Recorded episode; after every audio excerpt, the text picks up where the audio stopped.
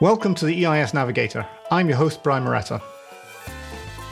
Over the past couple of years, we've seen three purchases of VCT managers. Today, we talk about the most recent of these as we get Bevan Duncan of Gresham House back on to talk about their recent acquisition of Mobeus. We chat about the motivation and what they hope to achieve. We also discuss the current VCT market with hot recent fundraisings and the interesting investment landscape. If you enjoy the podcast, don't forget you can subscribe on all good podcast services, including Apple Podcasts, Google Podcasts, and Spotify. If you have any suggestions for future topics or guests, then you can email us at inquiries at hardmanandco.com. Without any further ado, enjoy this episode. So today we'd like to welcome back to the podcast Bevan Duncan, who is Managing Director of Strategic Equity at Baronsmead. Welcome back, Bevan. Thank you. It's good to be back. Yes, so last time we had you as a double act or part of a double act. Today you're flying solo. So for anyone who missed last time, we spoke a lot about your investment methodology and philosophy in episode 17. But today we've got you back for very different reasons because you've been active corporately. So we're going to talk a little about your recent purchase of Mobeus. But as usual, in case anyone missed episode 17, can you perhaps introduce yourself and tell us how you became involved in VCT fund management? Sure. So, uh, as you said, my name is Bevan Duncan. I'm a managing director within the strategic equity at Gresham House. So, Gresham House is a specialist alternative asset manager. It's got a, a real asset division uh, managing forestry, uh, renewable energy, and, and social housing sort of funds. Within the strategic equity division, we've got a mix of public equity and private equity uh, sort of capability and funds. And within that, we are um, long-term managers of the Baronsmead Venture Capital Trusts. I've been working on Baronsmead for the best part of probably about sort of coming up to sort of 15 years now. Mm-hmm. Yeah, very much an old hand at it. So you've, you've been involved with Baronsmead. The Baronsmead been part of Gresham House for how long? Uh, coming up to three years now. So it was a, a spin out of Livingbridge. So we joined uh, sort of Gresham House at the end of 2018. Uh, sort of built the team, uh, invested quite heavily in sort of technology, and and the Mobeus acquisition is sort of an extension and acceleration of that existing plan, which I'm sure we'll come on to. Yeah, yeah. So so it is interesting. What is the motivation for actually buying Mobeus? Yeah, so like I said, so Gresham House has got a real commitment to investing in sort of high growth, high potential UK SMEs. We see a fantastic opportunity in the market. There's a there's a growing demand for venture capital funding. But also the investment environment we think overall is strong. You've had this sort of disruption of Brexit, you've had the impact of COVID, uh, and then also just a growing UK ecosystem for small entrepreneurial businesses to access funding and access expertise. So it's a part of the business that we were looking to, to grow.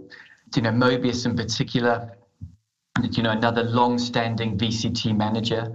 Uh, they sort of launched their funds in the late 90s and early 2000s.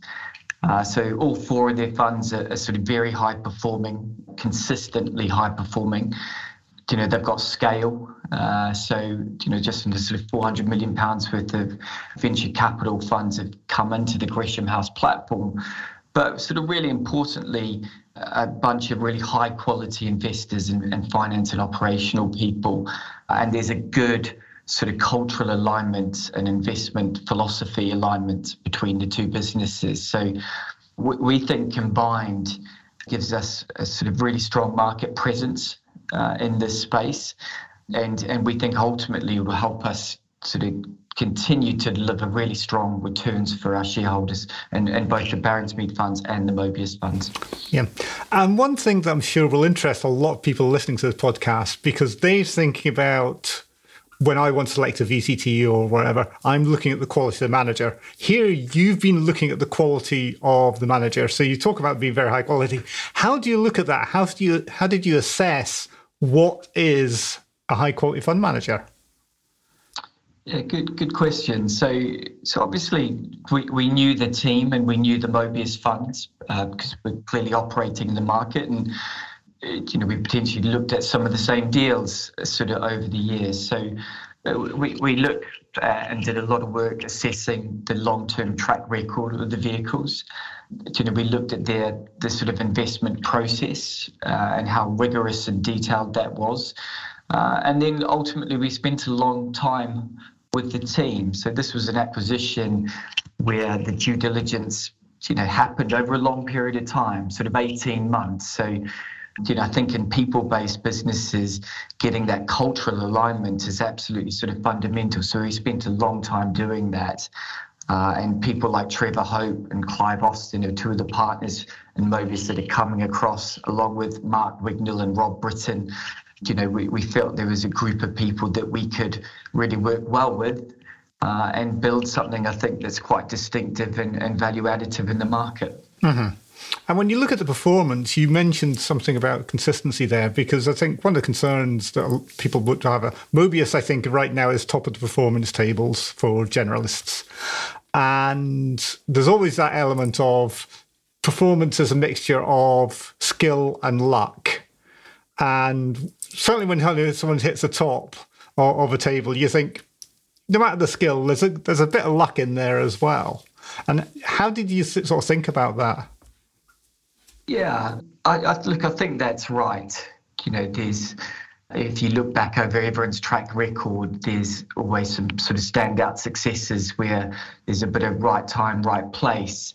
I think, uh, and look, performance will ebb and flow a little bit, but we took to real comfort from looking at the long-term track records of the people and the funds, and then also the consistency of that investment process and the way that's applied. You know, high levels of of sort of challenge and discipline that goes into that investment process. But but also alongside that, you know, there's a collective sort of desire and, and ambition to keep evolving. I mean, this market is changing, uh, the early stage investment market, you know, through consolidation of managers, but also just the flow of capital and the amount of sort of uh, small businesses looking for funding. So, you know, we hope uh, and we've got a plan that through the combination of the businesses, we'll keep developing expertise and capability that will help us continue to deliver those returns over the long term. Mm-hmm. And yes, so so one of the things that seems to come out of this is that this is not a deal that's about synergies. I think you're not looking to sort of get people together and cut people out and cost save. This is about getting two teams to work together. How do you anticipate the two teams sort of working together going forward? Is it going to be two separate silos or are you going to bring things together? How's that going to work? Yeah, so, so you're absolutely right. This is about bringing two teams together and making further investments. And, and part of our sort of thinking around investment cases, Gresham House, was to put you know, significant investment into both people and technology. So it's definitely not about sort of cutting costs because we, we think that's sort of counterintuitive. But we, we think to get the synergy uh, of the two investment teams, that they need to be combined into one and they need to co invest alongside each other in the private equity side. So You'll sort of recall the Baronsmead funds are quite distinctive in the market that they're hybrid VCTs. They've got public and private equity portfolios at scale, and Ken Wotton and his team manage our AIM portfolio. And we think through a combination of the public and private equity portfolios, which you look over the years, they've had complementary returns profiles, they've had complementary investment rates and divestment, that that delivers a real consistency of return and dividend. So the Baronsmead funds pay two dividends each year you know, the board's targets a, a dividend yield of 7% based on opening NAV. The yield sort of running a bit above that actually, but you know, that, that's a key sort of focus for Baronsmead. The, the Mobeus funds are, are generalist, you know, private equity focused uh, VCTs or venture capital focused VCTs. That'll continue as well. So you'll have different asset mixes and different sort of returns and profile and dividend yields of the funds. But underneath that, the venture capital private equity investment teams will be merged and will invest on behalf of all six VCTs next year. So, so we think that's that's a really important part of of sort of getting the teams together, you know, having you know, combined, we'll have about 20, 23 investment professionals. So a really large, robust investment platform, but with lots of areas of expertise, which we think will help us when we go out to the market to win deals and to convince management teams to, to take our capital. Okay, yeah. So, so, so that all sounds good. One challenge, you, this is a, in some sense, as you say, well, not in some sense, it is a growth deal in terms of growing. One of the challenges I've noticed with Mobeus is that they have been an intermittent fundraiser. And part of that is, is in a way, is a good thing because they've had really good performance. So they've generated a lot of cash. And the pace at which they can reinvest this cash means that they don't or haven't felt the need or, or desire to, to raise money. How does that influence your thoughts about A, the deal, and B, looking at, you know, is this something you can change with Mobeus going forwards if you've got a bigger team or? Yeah, so one of the, the sort of sort of commercial drivers of the transaction for us was that we think by bringing the two teams together and making further investment, that we can ultimately increase the overall rate of investment. So combined, the two teams should be able to invest more than they did sort of stand alone. And already, you know, several days into the sort of integration, we're starting to see opportunities for, for incremental or extra sort of deal flow. So, uh, look, that that's on the proviso clearly that the quality is still there. That that's obviously sort of fundamental to us. But I think what you could potentially see is you know similar to Baronsmead is you know as that early stage portfolio continues to grow and the opportunities that we see continues to grow that you know there'll be more potentially regular fundraisings because there's just a, a greater need for capital but also in that portfolio. So more follow-on investments so, so I think the fundraising and the change in that fundraising dynamic reflects the change in the investment strategy and the capital requirements of the businesses that we're investing in. Mm-hmm. And one thing that I've always wondered about a little bit related to that is how do you actually decide how much you're going to fundraise in a year? Because there's, there's sort of, you know, it, it's, it's based on historic deployments. How, how, how do you figure out how much you can raise and how much you can invest?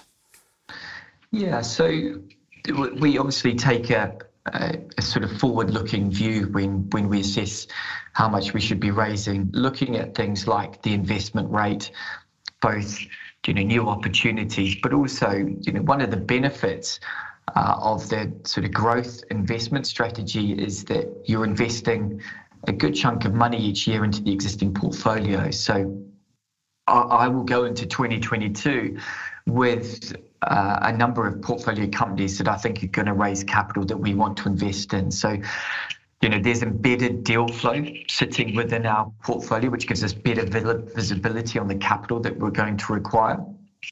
Um, and, and plus, like I said, there's, there's strong new deal opportunities coming into our business too. So we look at that. We look at the performance of the funds, making sure that that's you know at the levels that us and our boards would expect. But then we also look at the level of forecast cash uh, that we've got. We do that on a sort of three to four year basis, and we've got sort of target cash levels that we're trying to manage the funds to over the medium term. That that so we build that forecasting uh, forecast uh, fundraising amount from the bottom up based on those assumptions. And has the recent, well, I say recent is a year or two now since we had the introduction of this 80% to 70% investment ratio moved up to 80%. How much has that influenced or changed what you're doing? Yeah, that, that hasn't had a big impact for for our funds. Um, the investment rate has picked up sort of considerably uh, over the last sort of two to three years for the dynamics that I've sort of described. There is things like a 12 month disregard for you know big exits, mm-hmm. um, which I know does impact some managers. Given the size of our funds, we and and our, the regular dividend payments that we make, we've been able to manage that sort of quite quite neatly to date.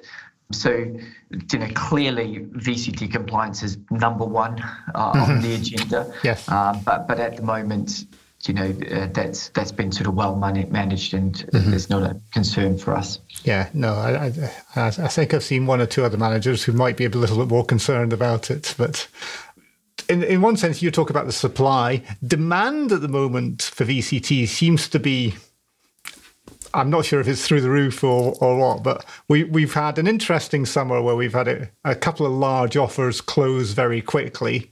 We're about to go into sort of the main part of fundraising. I think you've announced your offer coming up soon. How hot do you think the VCT market is right now? Yeah, it's definitely been an interesting market, and it's and it's changed considerably over the last few years. You know, it, it, traditionally it was extremely busy, you know, leading up to the tax year. So, you know, the January, February, March, it seems now that, that sort of people are coming out earlier uh, and and are filling up sort of quite quickly. And look, I think that's probably sort of a combination of the low interest rate environment that we're sort of operating in and and sort of retail investors looking, you know, for, for yields. Uh, I think obviously the pension uh, sort of caps and that play into that market too. But but I also think that you know retail investors want access to sort of high growth, interesting UK businesses, and and I think VCTs are, are a fantastic way to get exposure to those companies where you're investing into established portfolios. I mean, the Baronsmead funds have got over 80 direct investments through our unquoted and quoted portfolios. Um, so really well diversified, strong growing, uh, well positioned companies overall um, that investors can get immediate access to when, they invest. So I think it's a combination of, those factors uh, that, are, driving the demand. But let's see how the market plays out. And there's still quite a bit to go on this fundraising year. Yeah, and I think one of the comments I've seen is that this, these secular trends that you spoke about have been in place for a while, but I think there's also possibly a, a cyclical effect in that last year, or, or, you know, particularly early 2020, people were sitting on their hands a lot, and last year still turned out to be a relatively, you know, similar to the year before, but maybe people are a bit more confident now, and some of that sit, stuff that was sitting on their hands 18 months ago and sort of putting keeping the bank, they're now happier to invest. Is that something you're hearing? Yeah, no, absolutely. I think you know, I think the the speed uh, and strength of which the economy sort of bounced back, albeit you sort of opened the paper this morning, there's sort of obviously that's causing a few issues in terms of sort of supply chain um, sort of stresses and, and shortages and labour shortages, and, and and that's that's clearly you know going to flow down into into some of our businesses. But I, I think you know generally where the VCTs are targeting are, are markets with long-term structural growth. You know, a lot of technology-enabled businesses, a lot of software businesses, which have been sort of really resilient and have actually seen you know, growth opportunities and accelerated growth through the through the past 18 months. So, and, and I think investors are recognizing that. If you look at the, the sort of performance of you know the top VCT managers over the past 12 months, it's been very strong. So I think that combined with you know, general sort of return to confidence is meaning that people are, uh, you know, attracted to, to VCTs. Mm. Do you think there's a danger? I mean, you you you referred to the previous 12 months, and I, I was looking at the figures last week for performance, and yeah, the last 12 months for a large chunk of the VC market is stellar. You think there's a danger of people looking at that and extrapolating, or do you think people are being more sensible? Look, I'd, I'd hope they're being more sensible. I mean, VCTs are a long-term sort of investment. You know, to get the, the tax reliefs, you need to be in for a five-year period, and and we know within the Baronsmead funds, the average hold period is probably closer to eight years. And even within that, a lot of people sort of sell down and then reinvest. So probably sort of longer than that. So we look at the longer term performance as the yardstick for whether we're delivering for shareholders. You know, within our funds, we do have a, decent portion of AIM stocks, which you know do sort of ebb and flow over the short term, but over the long term have delivered sort of really really strong results. And our, investment strategy is geared to the long term. You know, we're looking to back businesses with those long term structural growth trends We want to build businesses with long term sustainable competitive advantage, not just take advantage of a sort of bubble in the market or some cyclical pricing.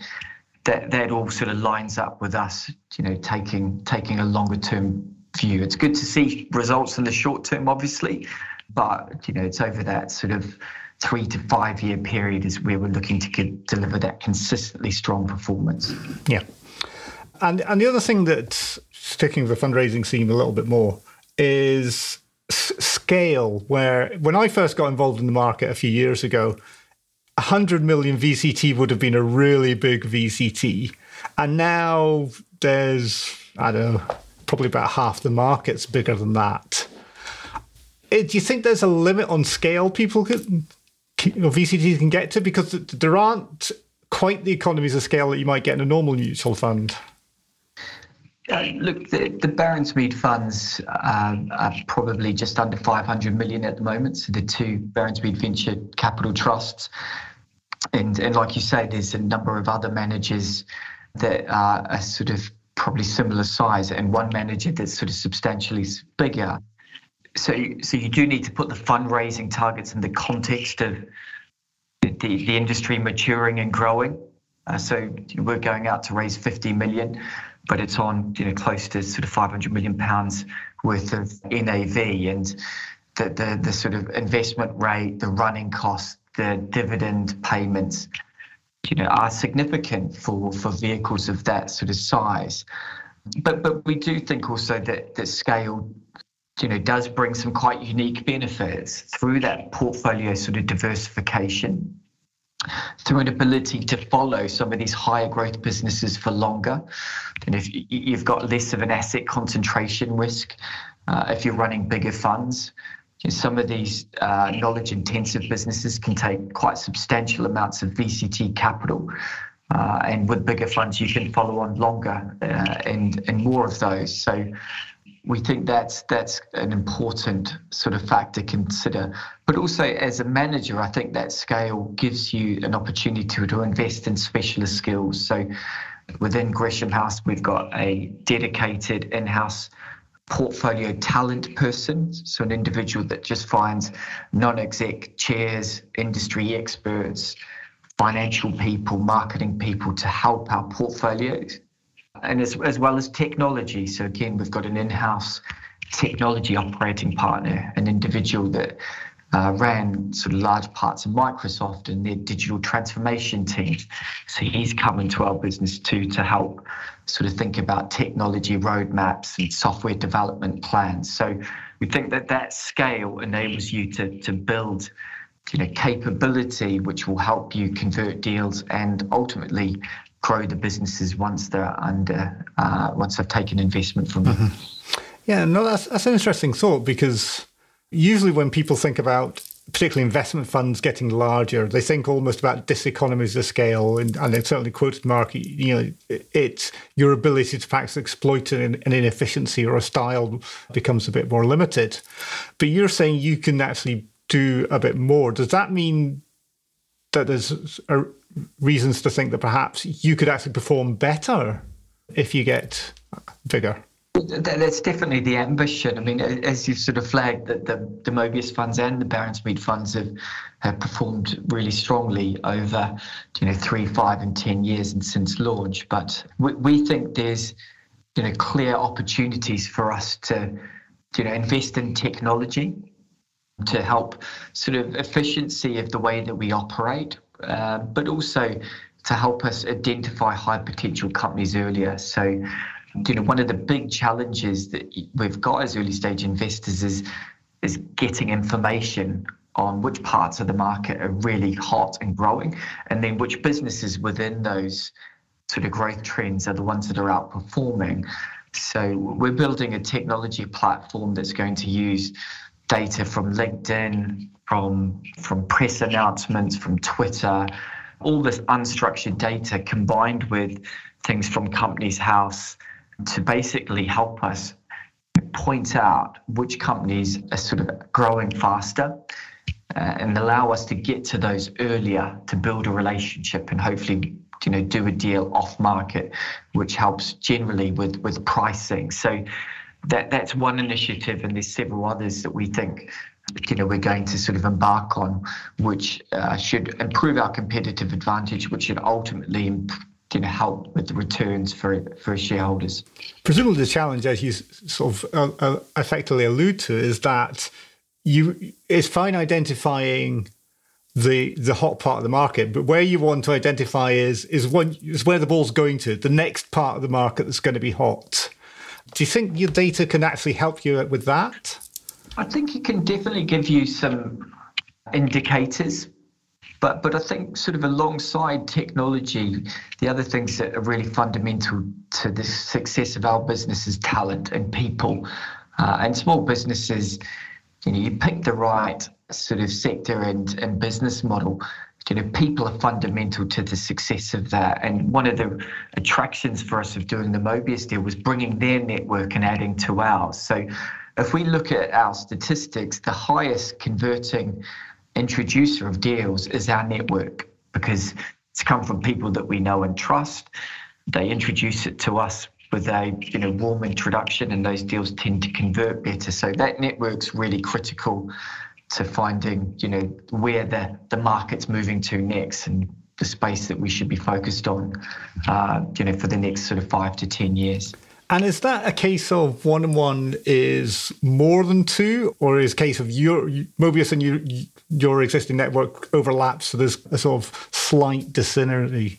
Yeah, look, there's there's no doubt a bit of overlap, but by and large, it's it's synergistic, and and I think you do need to go back and look at the structure of this market. You know, it's it's really high volume. There's a lot of small businesses looking for funding, and and it's really fragmented. You know, it's not like the mid-market private equity. Most of the deals come through a, a group of big four accountants and some boutiques. You know, deals are getting introduced from you know a number of different sources and nationally. So part of the diligence process that we went through looking at Mobeus was we looked at the last deals that we'd done and said, had you seen that one?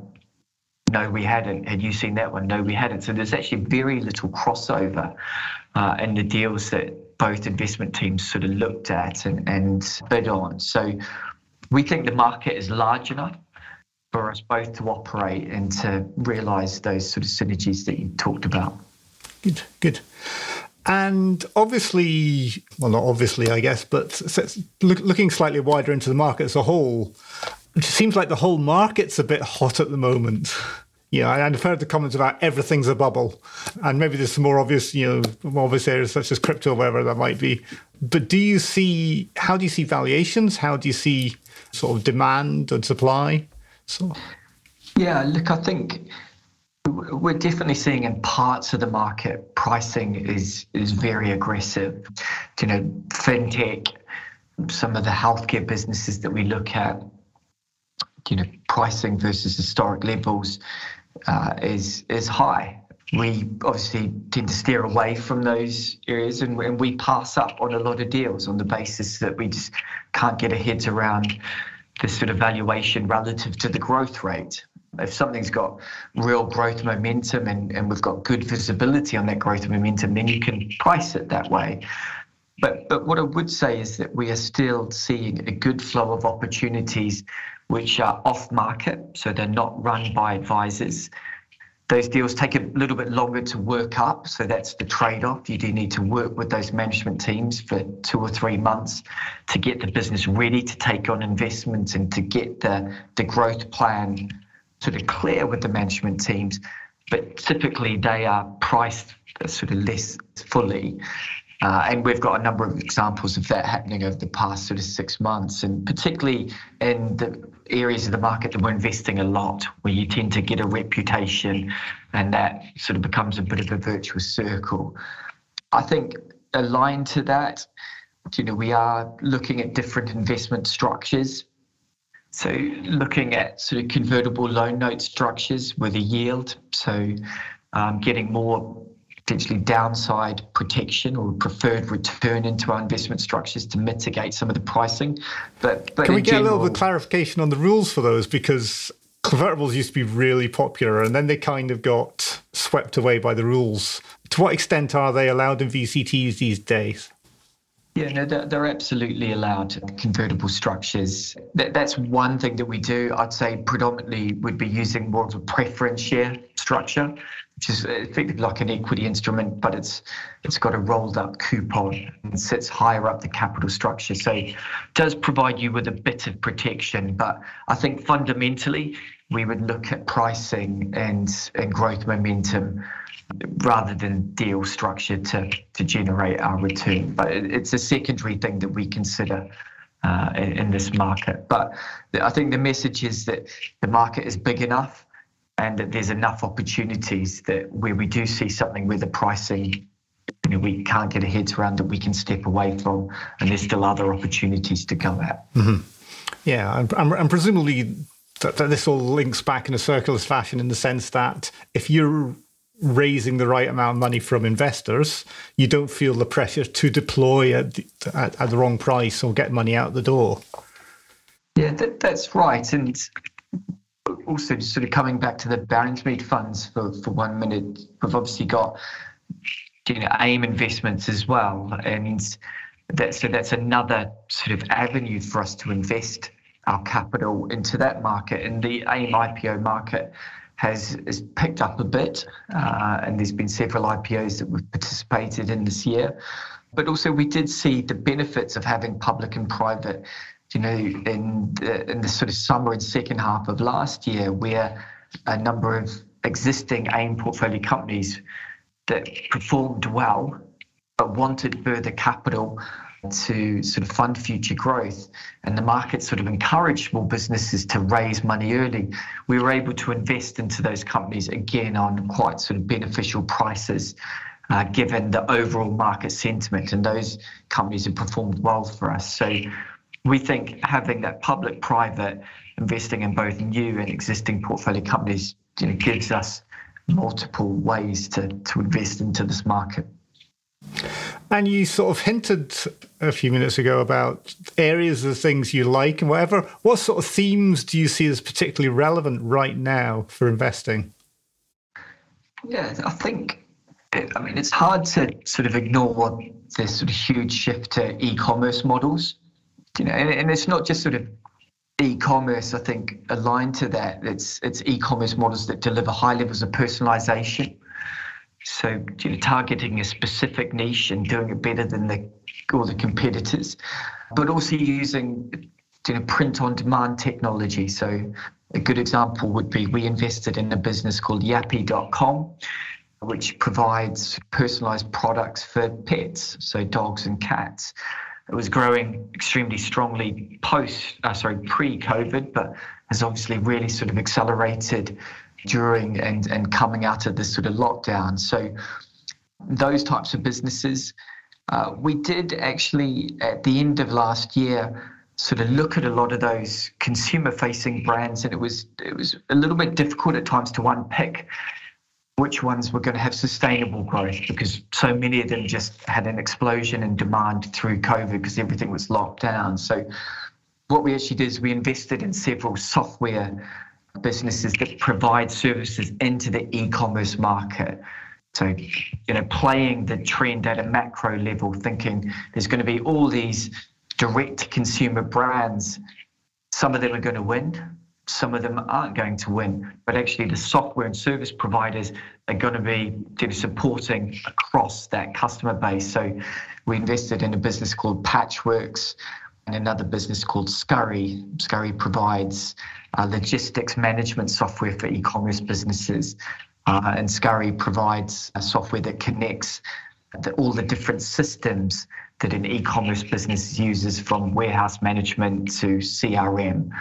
So, you know, that was a way of us sort of leveraging our expertise at a time when, you know, we, when we were looking at some of the sort of potentially higher growth direct to consumer businesses, but you know a bit of uncertainty about how sustainable that demand was.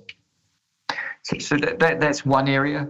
I think there's definitely a lot of sort of digitization uh, and technology driving process efficiency and improvements in, in customer experience and data providers. So we invested money into a business called Airfinity uh, that provides data services on sort of respiratory uh, conditions, so primarily COVID. So it takes structured and unstructured data and uses predictive analytics to help uh, sort of pharma companies, actually government, travel companies, and bioscience companies to develop product, but also to see how effective uh, different sort of vaccinations have been. So, and that's been another sort of really high growth, interesting area for us. So that e-commerce and specialist healthcare, where we're seeing quite strong opportunities at the moment.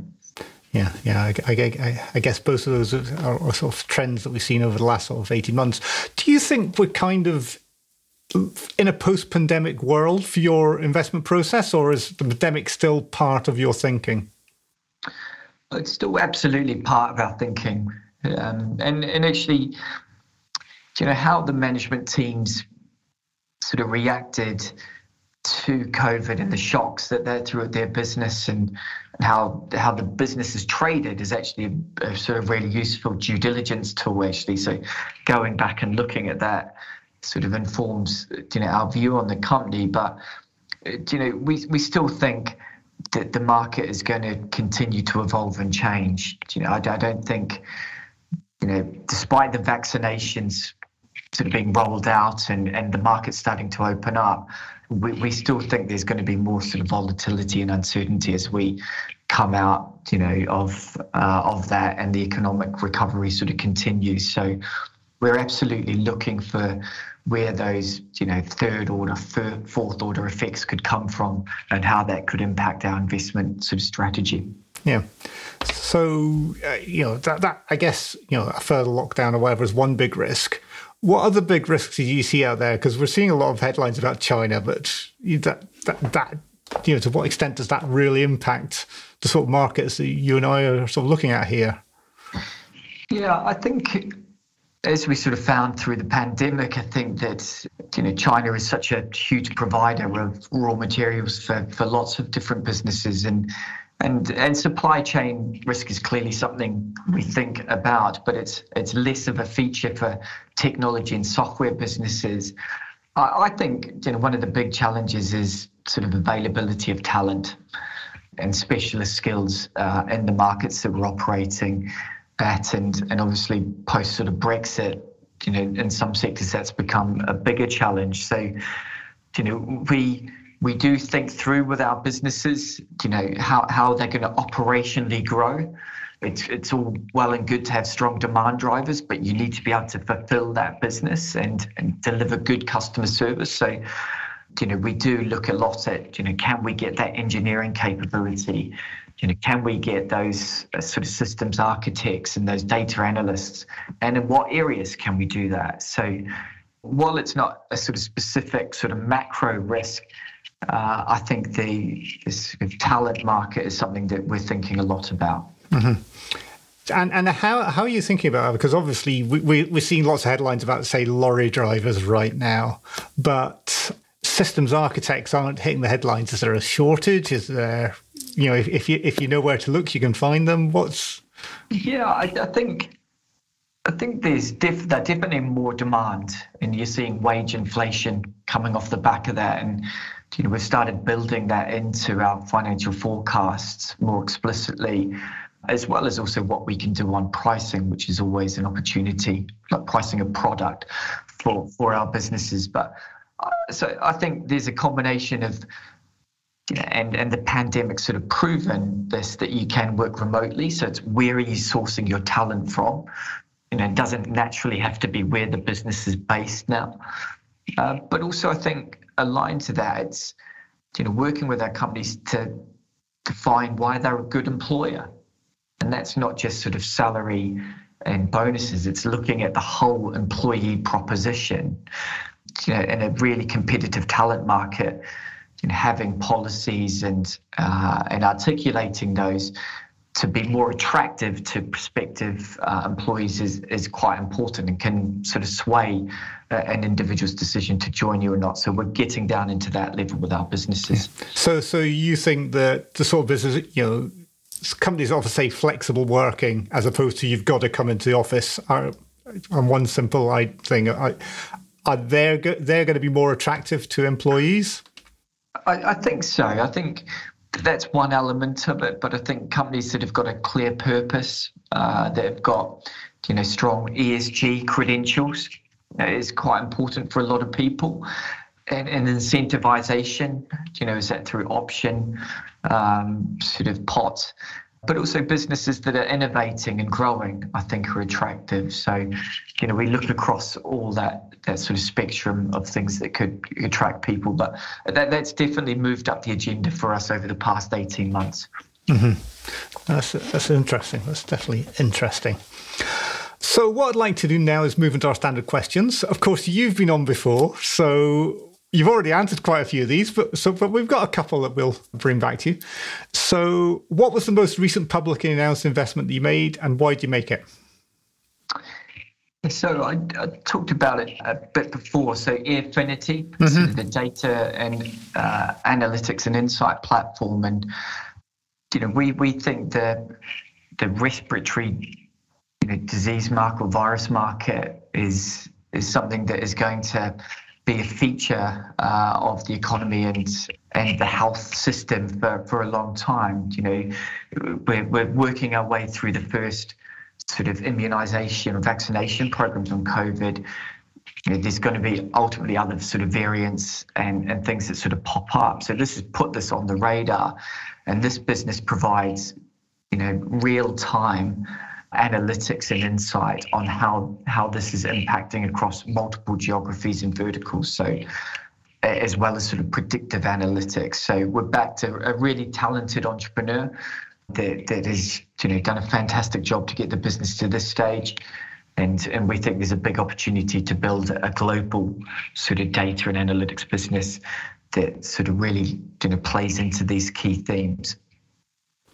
So last time you suggested a very good book.